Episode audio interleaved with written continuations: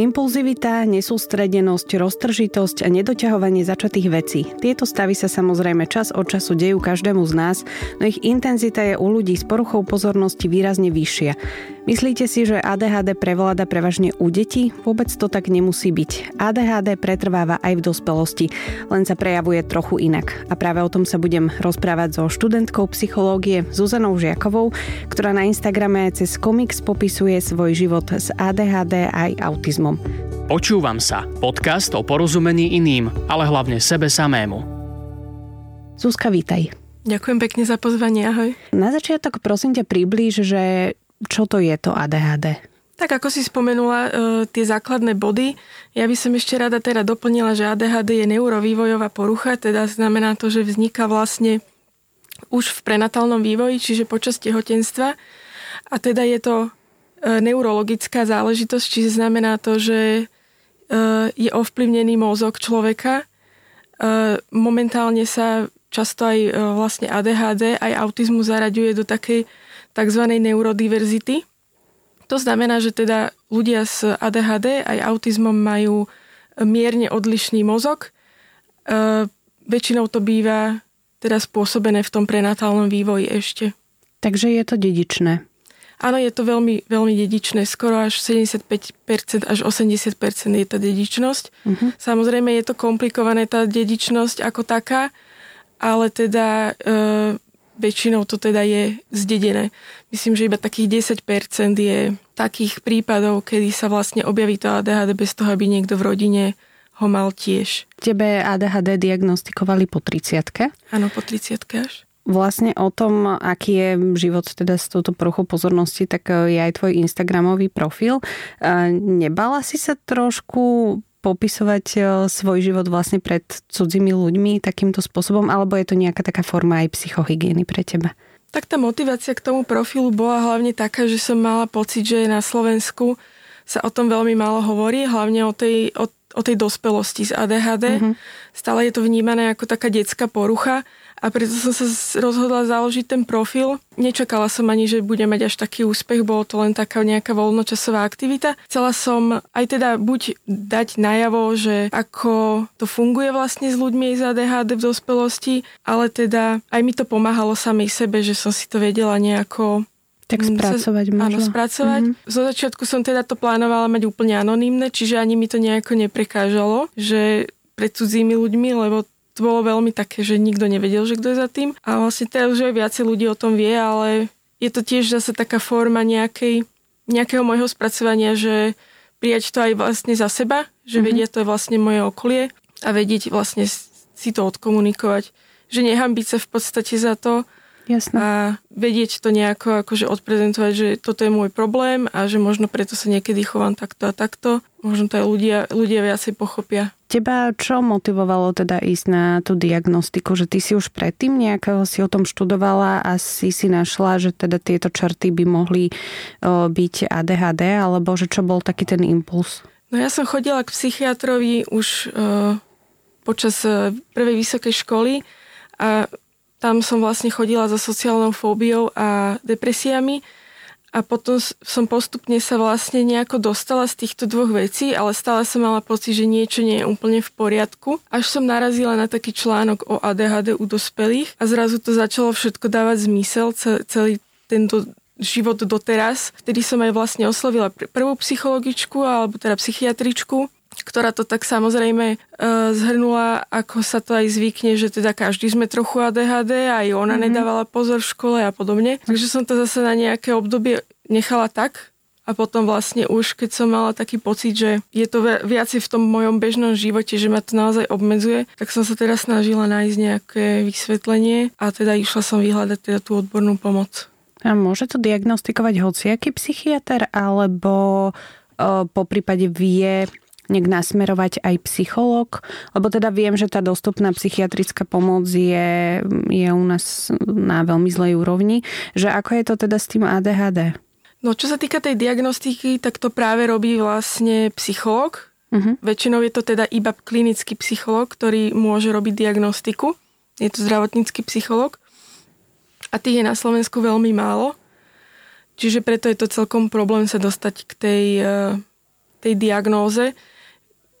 Ľudia rôznymi píšu, niektorým to diagnostikoval aj psychiatr iba po pár minútovom rozhovore. Uh-huh. Niektorí, lebo vlastne človek musí ísť teda na tú psychodiagnostiku a na základe tej určí psychiatr diagnózu tým, že je lekár, ale teda potrebuje mať nejaký podklad a potrebuje, aby ten človek podstúpil nejaké testy. Tá prax je bohužiaľ trošku iná. Niekto to diagnostikuje iba podľa rozhovoru, že človek popíše, že čo má, aké trápenie mm-hmm. a už to vie možno ten psychiatr povedať, že toto je ten problém. A je to také menej dostupné, no, lebo je strašne veľa psychológov aj psychiatrov, ktorí na to možno ešte v dospelosti neveria že proste, že to je iba detská porucha, alebo že proste, že teraz je to strašne módne, že všetci to chcú teraz túto diagnózu. Áno, všetci to chceme, že to, je, to nie je darček. No veď neviem, že prečo by človek zrovna išiel do diagnózy. Keď nemusí. Keď už človek tú diagnózu hľadá, tak e, nemusí to možno vždy byť to ADHD, ale nejaký problém tam určite bude. Mm-hmm. Očividne, keď už hľadá tú pomoc. V každom prípade určite, keď človek pociťuje nejaký diskomfort, ano. tak je veľmi dobré vyhľadať psychológa alebo psychiatra podľa teda toho, ako veľmi mu to narúša e, ten život. A ty si už teda spomínala, že sú tam nejaké rôzne testy, že ako prebieha teda tá, tá diagnostika? Moja teda prebiehala tak, že som bola vlastne u psychológa na viacerých sedeniach, počas ktorých som dostávala také testy. V podstate oni boli aj také, že sa používajú aj pre deti. Sú to také, že napríklad hľadáš v rade písmenok nejaké odlišné, v podstate na pozornosť, rôzne pamäťové testy, robila som aj inteligenčné testy, rôzne také e, skladačky na pamäť, aj na predstavivosť, rôzne, rôzne také aj manuálne hry, ale teda býva to asi aj rôzne, že od e, konkrétneho psychológa. Trvá to niekoľko hodín, teda aspoň u mňa, že viackrát som bola aj na tom sedení, čo viem teda od iných, tak e, je to taká dlhšia záležitosť. Ty si teda spomínala aj to detstvo, aj teda, že sa hovorí o tom, že je to detská choroba, k tomu sa ešte dostaneme, alebo teda detské ochorenie, že ty keď si spomenieš na svoje detstvo, tak určite už teda vtedy si mala nejaké tie prejavy, len asi s tým, že si nebola diagnostikovaná, tak si nevedela, že, že o čo presne sa jedná, že ako vyzeralo to tvoje e, detstvo? No mňa to asi najviac postihovalo v škole, a aj som to tak akože celkom vnímala, ale naozaj, že som nevedela identifikovať, prečo to je, lebo samozrejme, že vtedy nikto za DHD nebol. A hlavne som teda mala celkovo problém sa sústrediť v tej škole, dodržiavať nejaké také e, režim a proste mať nejaký systém v tých veciach školských. Ale som mala proste rozhádzané zošity a taký neporiadok som mala, že že mi to tak bolo aj vyhadzované na oči, že proste, že som taký lajdak, že nič, na nič si nedávam pozor a že že sa nesnažím a bola pre mňa aj taký problém vlastne udržiať to tempo možno s tými ostatnými študentmi alebo teda mm. žiakmi ešte na základnej škole a hlavne keď ma to nebavilo. Čo bolo teda asi najhoršie na tej základnej škole, lebo tam ma málo predmetov bavilo, potom už na strednej, keď som mala také odbornejšie predmety, tam už to bolo pre mňa zaujímavejšie, ale tá základná škola bola pre mňa celkom také utrpenie v tomto, že nevedela som si tam nájsť niečo také, čo by ma bavilo a potom vlastne sa to aj odražalo celkovo na tom, na, na tých výsledkoch uh-huh. a potom aj z toho sa to prenášalo celkovo na to sebavedomie. Akože ja som nemala nikdy nejaké zlé známky, mala som maximálne trojky, ale bola som v takej triede, kde som bola v podstate jedna z najhorších. Asi to spôsobovalo aj nejaký stres potom áno, pre áno, teba. že bolo to také, že to tvorilo ako keby nejakú takú moju identitu, to, to ako, aké mám výsledky v tej škole. A prejavujú sa pri ADHD aj nejaké iné e, duševné ochorenia? Ty si teda spomínala, že e, si mala aj depresie, aj e, sociálne úzkosti, mm. teda sociálnu fóbiu, čo som si teda ja čítala o tom, takže väčšinou teda je to ešte sprevádzané, že s niečím, ale asi to zase nemusí byť úplne pravidlo. Nemusí to byť pravidlo, ale väčšinou, naozaj väčšinou to tam je, tí, tie komorbidné poruchy, ich je tam strašne veľa. Hej. Samozrejme tie úzkosti, depresie, hlavne u toho neliečeného ADHD, podľa mňa to je vždy ruka v ruke. Mm-hmm. Pretože ak ten človek naozaj nevie dlhé roky, že čo mu je, tak sa to naozaj začne pretávať do toho, že sa to odráža na to sebavedomie a na tom duševnom mm-hmm. zdraví, že proste tie úzkosti, tá depresie sa dostavia potom rôzne problémy so spánkom. Veľa, veľa je tam takých, aj ten autizmus býva teraz, čo sa ukazuje, že dosť často s tým ADHD spojený. Mm-hmm. Čo je zaujímavé, lebo kedysi to napríklad bolo tak, že nebolo možné diagnostikovať tieto dve poruchy naraz. Bolo to brané ako keby taký protiklad, mm-hmm. ale teraz už je to vlastne, sa ukazuje, že je to naozaj, že v ruka v ruke tiež ten autizmus, že veľa ľudí hlavne, ktorí majú autizmus, tak majú aj ADHD. A tebe ten autizmus tiež diagnostikovali až v neskoršom veku? No myslím, že asi tak pred rokom som bola na diagnostike. Tiež som išla tak vlastne z vlastného popudu, že som mala pocit, že OK, už, už chápem aj to ADHD, ale stále tam ešte niečo je, čo mi chýba nejaké vysvetlenie. Aj preto, že sa začalo aj o tom autizme strašne viac rozprávať. Strašne veľa takých milných informácií o tom autizme, aj o ich prejavoch.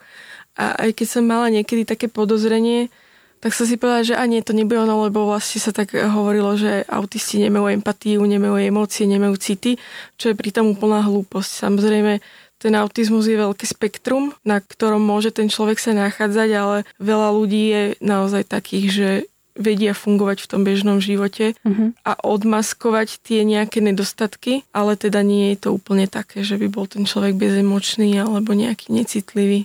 Určite je to Skôr aj len ťažká nedokáže práca. chápať tie sociálne nejaké pravidlá a vtedy sa môže javiť, že je možno nejaký drzejší alebo že proste nevychovanejší alebo mhm. proste, uh-huh. že, že reaguje nejako spoločensky nepriateľne a vtedy sa to môže javiť, ale určite to nie je tým, že by tie emócie nemala alebo tie city. A keď porovnáš to ADHD v detstve a v dospelosti, takže ako sa ti žije s tým teraz, keď už vieš, že čo spôsobuje nejaký ten tvoj diskomfort v tom živote? V tom detstve to bolo zasa výhodné v tom, že ak ten rodič to dokáže to dieťa tak ukočírovať ešte, aj keď možno nevie, hej, že čo mu je, ale vie ten rodič nastoliť ten režim, tak je to ešte také možno trošku to bolo pre mňa jednoduchšie, že nevyšla som z toho celého až tak často, aj keď samozrejme tie školy a tieto veci to bolo pre mňa ťažké, ale mala som taký ten základný režim. A to sa zhoršilo, keď som už išla na tú vysokú školu, že človek je samostatný a má na seba dohliadať sám a tam už to začína byť teda problém, že tým, že je človek na, za seba zodpovedný, tak trošku tak nejak povolí tie, tie svoje režimy a máme veľmi, teda ľudia za DHD také náklonnosť e, k tomu byť celú noc hore a mať ten režim taký poprehadzovaný a podobne. Aj teraz napríklad po covide, kedy človek bol napríklad non-stop na home office mm-hmm. a podobne, takže no musí mať ten človek takú nejakú zodpovednosť voči sebe a od, odkontrolovať sa sám hlavne, aby nevyšiel nejak z toho zabehnutého, lebo potom sa dostáva náspäť, je veľmi ťažké. Ono o tom ADHD, presne ty si to už aj spomínala, že sa hovorí ako o tej detskej chorobe a kedy si teda panoval taký názor, a podľa mňa možno, že ešte teda aj panuje, že to sú len také hyperaktívne, neposedné, neposlušné, nepozorné deti a že v tej dospelosti to vyprcha. No len teda teraz sa ukazuje, že to tak vlastne vôbec nie je, že ono sa to nestratí len tak. V čom to tebe pomohlo, tá, tá diagnostika? No naj, najviac mi to pomohlo v tom, že som vedela teda, že aký je problém a viem s tým pracovať. Hej, keď viem, že nie je to o tom, že som hlúpa a preto neviem mať lepšie známky, ale je to naozaj o tom, že proste v tej škole tú pozornosť neviem udržať, tak to znamená, že musím potom vynaložiť nejaké iné úsilie, aby som si to odkompenzovala alebo teda viem, že OK, že teraz je toho na mňa veľa, viem, že si mám dať pauzu, uh-huh. lebo vtedy som napríklad nechápala, lebo človek za DHD teda okrem toho, že má problém s tou pozornosťou, tak nie je to úplne, že by mal nedostatok pozornosti, ale niekedy teda tú pozornosť nevie smerovať tam, kam treba, čiže je tam taký stav, ktorý sa volá teda, že hyperfokus, čiže sa vie zamerať extrémne na nejakú jednu vec, ktorá ho v tom momente baví a vtedy je to vlastne problematické nejako sa odtrhnúť do tej činnosti.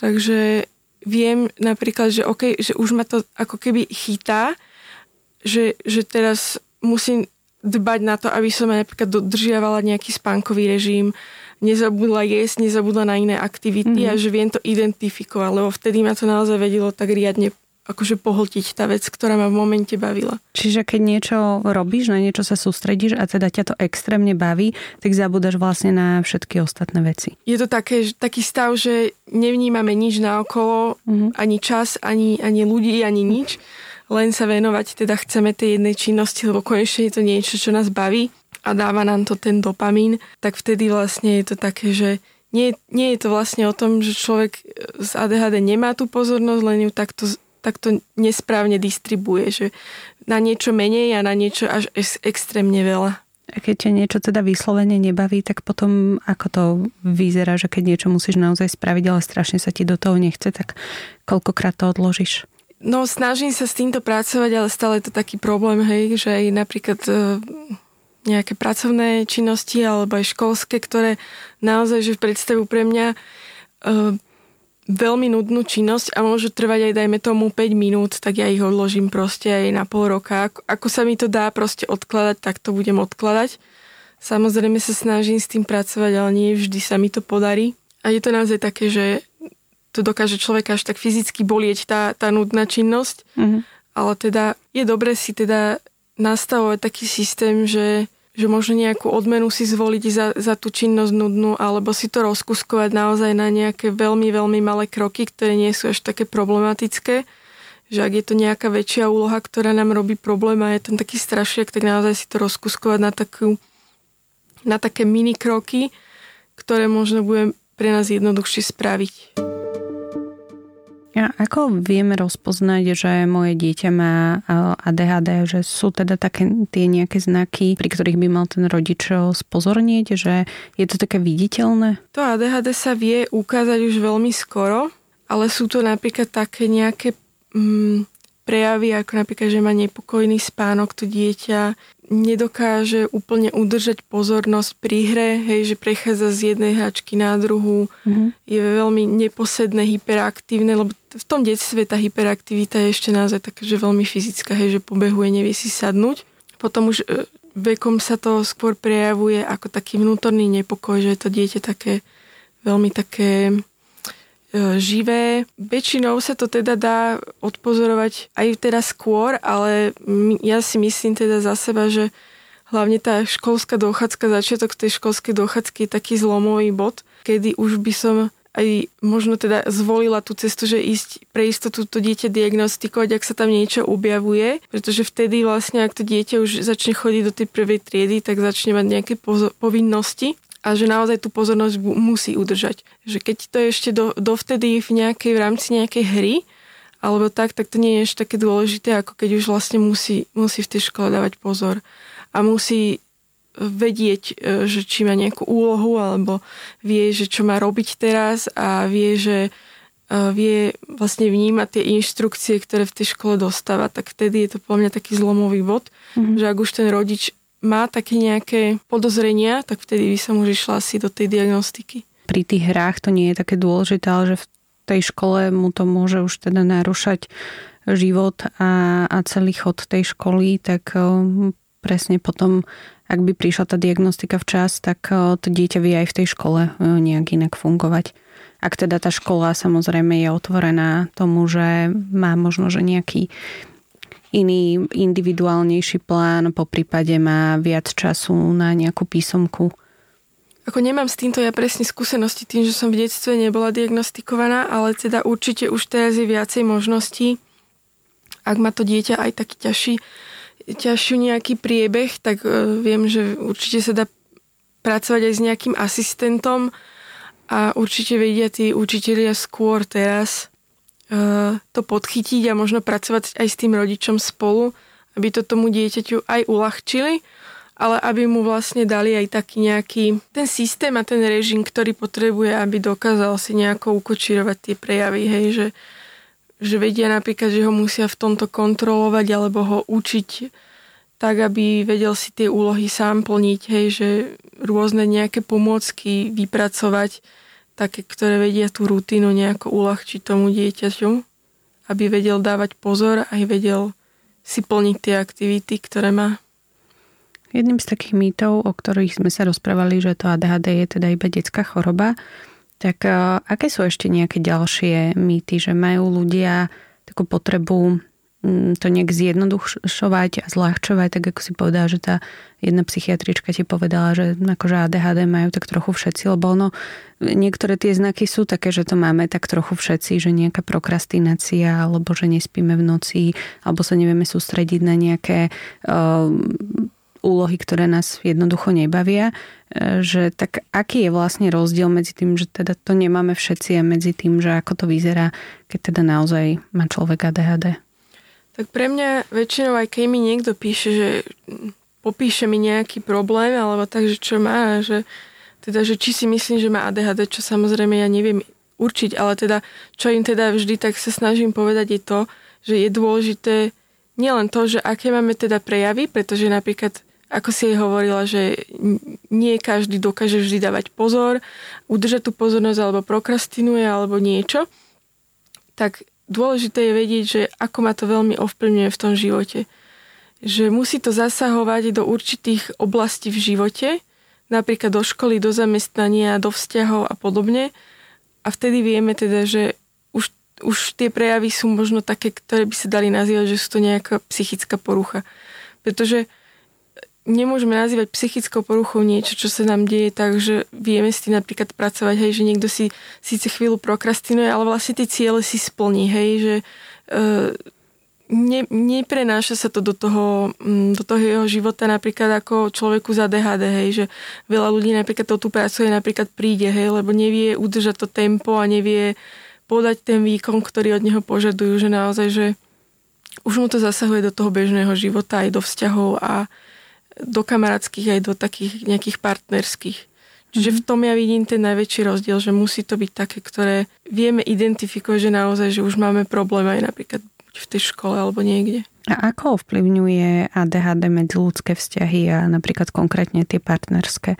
Keď teda partner nemá ADHD a ten druhý má, tak určite to musí teda zasahovať do života oboch. Tie vzťahy sú veľmi problematická oblasť, čo sa týka ADHD, myslím si, že to všetko pramení už naozaj niekde z toho detstva, že človek ako keby od toho detstva je nejaký poučaný a stále taký akože negatívne veci vníma, ako mu hovoria, že ty nevieš dávať pozor, nevieš toto, nevieš tamto.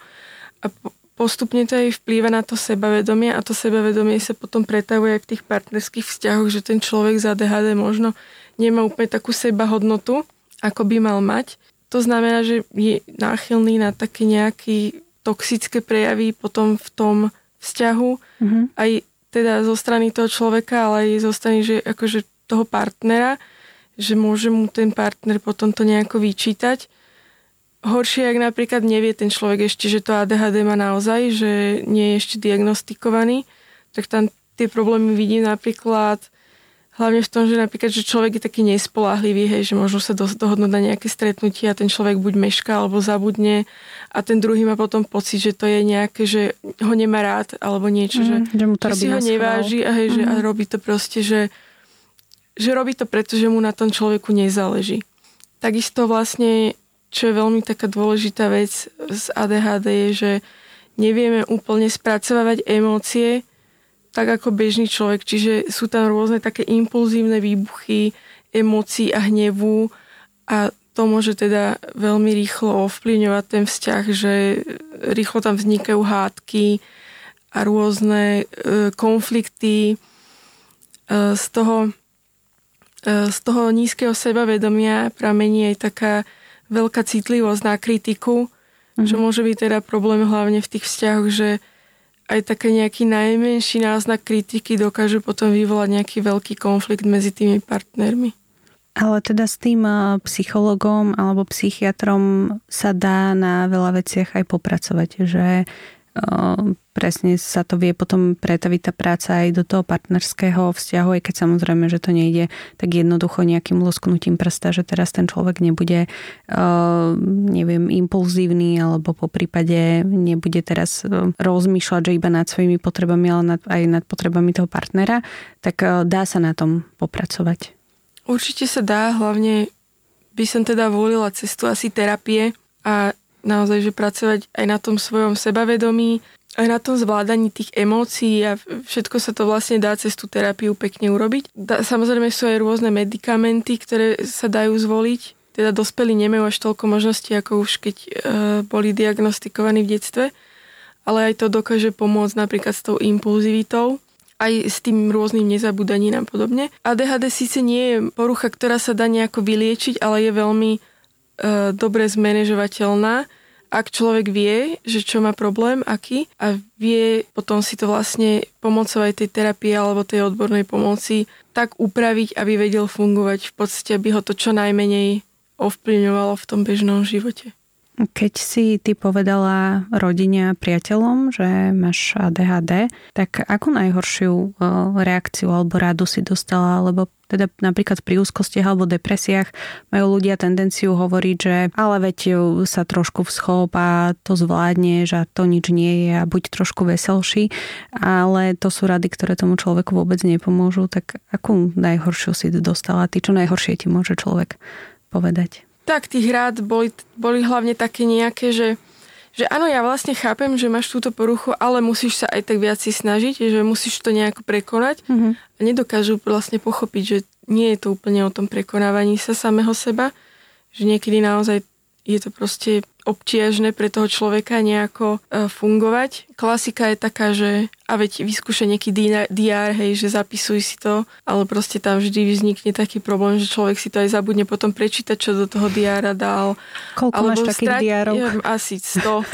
strašne veľa a človek si zapíše tri strany a potom prejde zase na iný diár a proste zabudne, že ten existuje. Mm. Toto sú asi také moje najobľúbenejšie rady, že alebo ja neviem, proste, že nejakú aplikáciu do telefónu si daj, alebo do kalendára si to píš a proste, že človek aj má nejaké notifikácie alebo nejaké prípomienky, ale proste to aj tak potom odignoruje a proste zabudne na to a nie je to úplne efektívne. Ja som pozerala taký dokument, myslím, že sa to volalo Nepozorný a tam teda tiež hovoril eh, chalan z ADHD, že on napríklad má kľúče od bytu v asi desiatich ruksakoch, plus má asi 4 notebooky, pretože by určite vždy eh, buď tie kľúče alebo notebook zabudol a takto sa mu to nikdy nestane, pretože hoci ktorý ruksak si vezme, tak eh, tam nájde všetko, čo potrebuje.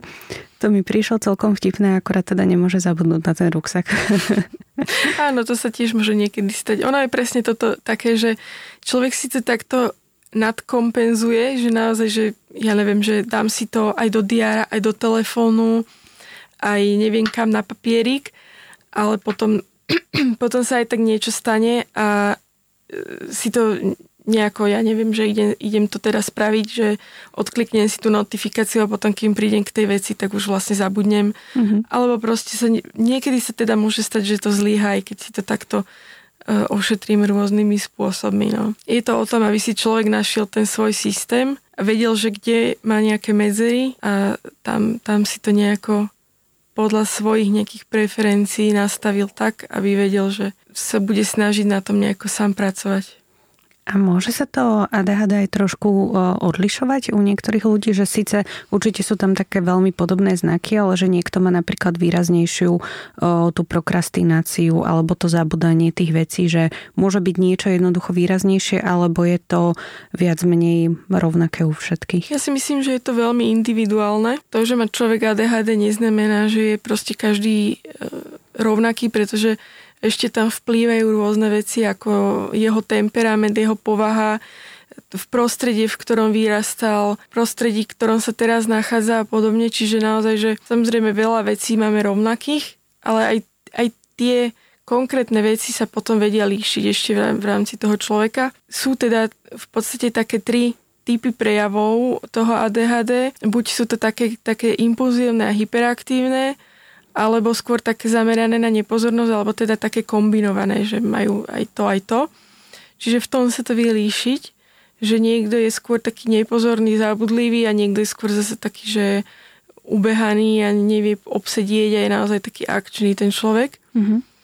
A toto býva aj celkom taký častý stereotyp, že aj možno tak, taká vec, že v takých prípadoch sa častejšie to ADHD prehliada aj u odborníkov, že keď je niekto napríklad introvert a nie je úplne taký hlučný a taký, že nedáva to najavo, tak je to veľmi ťažko také možno odhaliteľné, že čo sa v ňom tak uh, odohráva, lebo je to taká predstava toho ADHD človeka je možno taký, že taký urozprávaný, alebo je to proste nejaký malý chlapec, ktorý stále pobehuje, nevie obsedieť, ale teda vlastne to sú iba také prejavy u niektorých ľudí, hej, že u zase tej zvyšnej časti je to skôr také, že vnútorne to prežívajú, že neprežívajú to tak návonok, ale prežívajú to vlastne tak e, v sebe, v svojej hlave.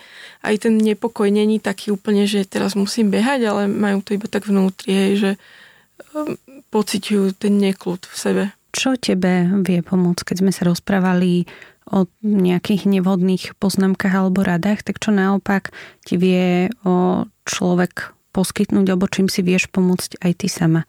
Tak nastavenie toho systému sám pre seba, ako mi to funguje, samozrejme nejaké rôzne barličky ako pripomienky a e, vhodný typ diáru a rôzne takéto veci. Ale teda čo sa týka toho prístupu, je úplne najlepšie teda, ak človek narazí na ľudí, ktorí vedia pochopiť určité nejaké zlíhanie, že napríklad, že nedokáže ten človek napríklad úplne udržovať ten kontakt, zabudne na stretnutie, zabudne odpísať, zabudne toto a že proste ten človek druhý to dokáže pochopiť a dokáže napríklad, že OK, že musím sa pripomínať alebo že musím vedieť udržiavať ten, ten kontakt viac ja, alebo ten druhý človek napríklad zabudne, alebo v práci alebo v nejakej škole, hej, že vedieť uh, si určiť nejaké také kroky, aby som vlastne uh, neprokrastinovala a že rozkuskovať si to tých to-do listoch nie je len také veľké úlohy, ale naozaj, že musím si to tak po krôčikoch, aby som aj hlavne nezabudla na nejakú čas, hej, že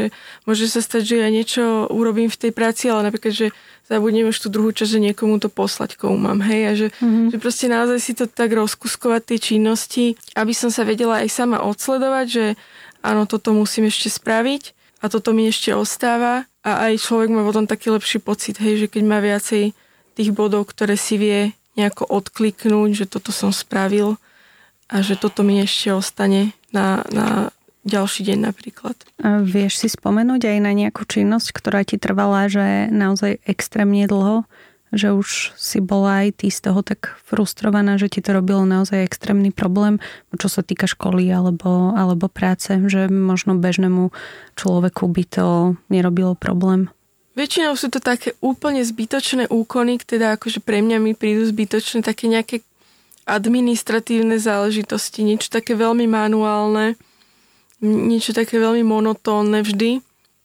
V, tých, v rámci napríklad aj v škole, hej, že keď máme uh, tie seminárky, tak ja neviem, že viem to napísať, viem si robiť prezentáciu, ale potom už také tie detaily, ako napríklad, že uvádzanie zdrojov, alebo takéto veci, ktoré už sú také, že naozaj, že do detailu. Mm-hmm.